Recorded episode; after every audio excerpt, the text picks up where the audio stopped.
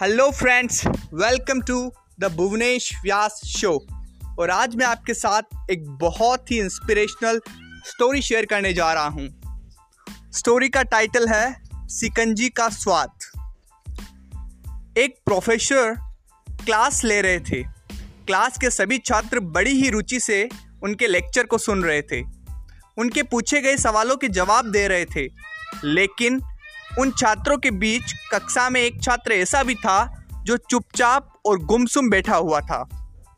Professor ने पहले ही दिन से उस छात्र को नोटिस कर लिया था, लेकिन कुछ बोले नहीं। लेकिन जब चार पाँच दिन तक ऐसा ही चलता रहा तो उन्होंने उस छात्र को क्लास के बाद अपने केबिन में बुलाया और उससे पूछा, तुम हर समय उदास रहते हो? क्लास में अकेले चुपचाप बैठे रहते हो? लेक्चर पर भी ध्यान नहीं देते? क्या बात है? कुछ परेशानी है क्या? सर, वो छात्र कुछ हिचकिचाते हुए बोला, मेरे अतीत में कुछ ऐसा हुआ है जिसकी वजह से मैं परेशान रहता हूँ। समझ नहीं आता क्या करूँ? प्रोफेसर भले व्यक्ति थे। उन्होंने उस छात्र को शाम को अपने घर पर बुलाया। शाम को जब छात्र प्रोफेसर के घर पहुँचा तो प्रोफेसर ने उसे अंदर बुलाकर बिठाया।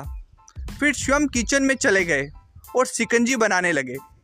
उन्होंने जानबूझकर सिकंजी में नमक ज़्यादा डाल दिया।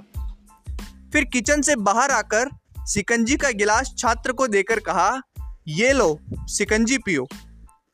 छात्र ने गिलास हाथ में लेकर जैसे ही एक गूट लिया, अधिक नमक के स्वाद के कारण उसका मुँह अजीब सा बन गया।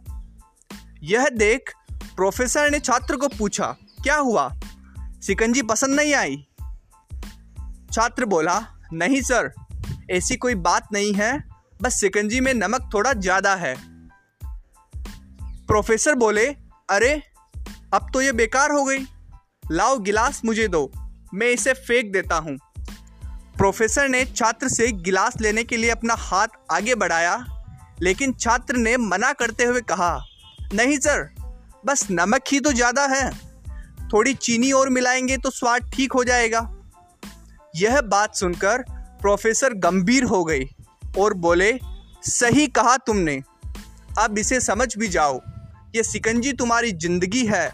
इसमें गुला अधिक नमक तुम्हारे अतीत के बुरे अनुभव है। जैसे नमक को सिकंजी से बाहर नहीं निकाल सकते, वैसे ही उन बुरे अनुभवों को भी जीवन से अलग नहीं कर सकते। वे बुरे अनुभव भी जीवन का ही हिस्सा है।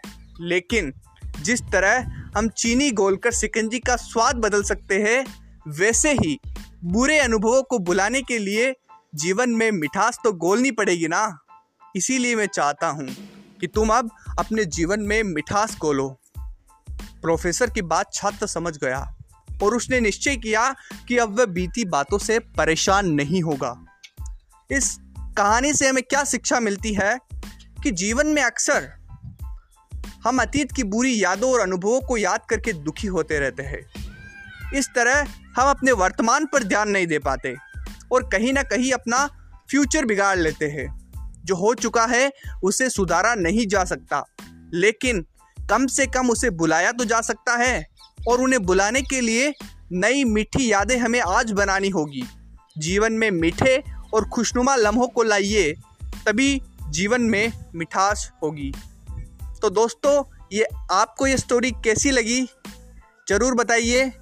और अगर आपको ये अच्छी लगी हो तो अपने दोस्तों और फैमिली के साथ ज़रूर शेयर कीजिए।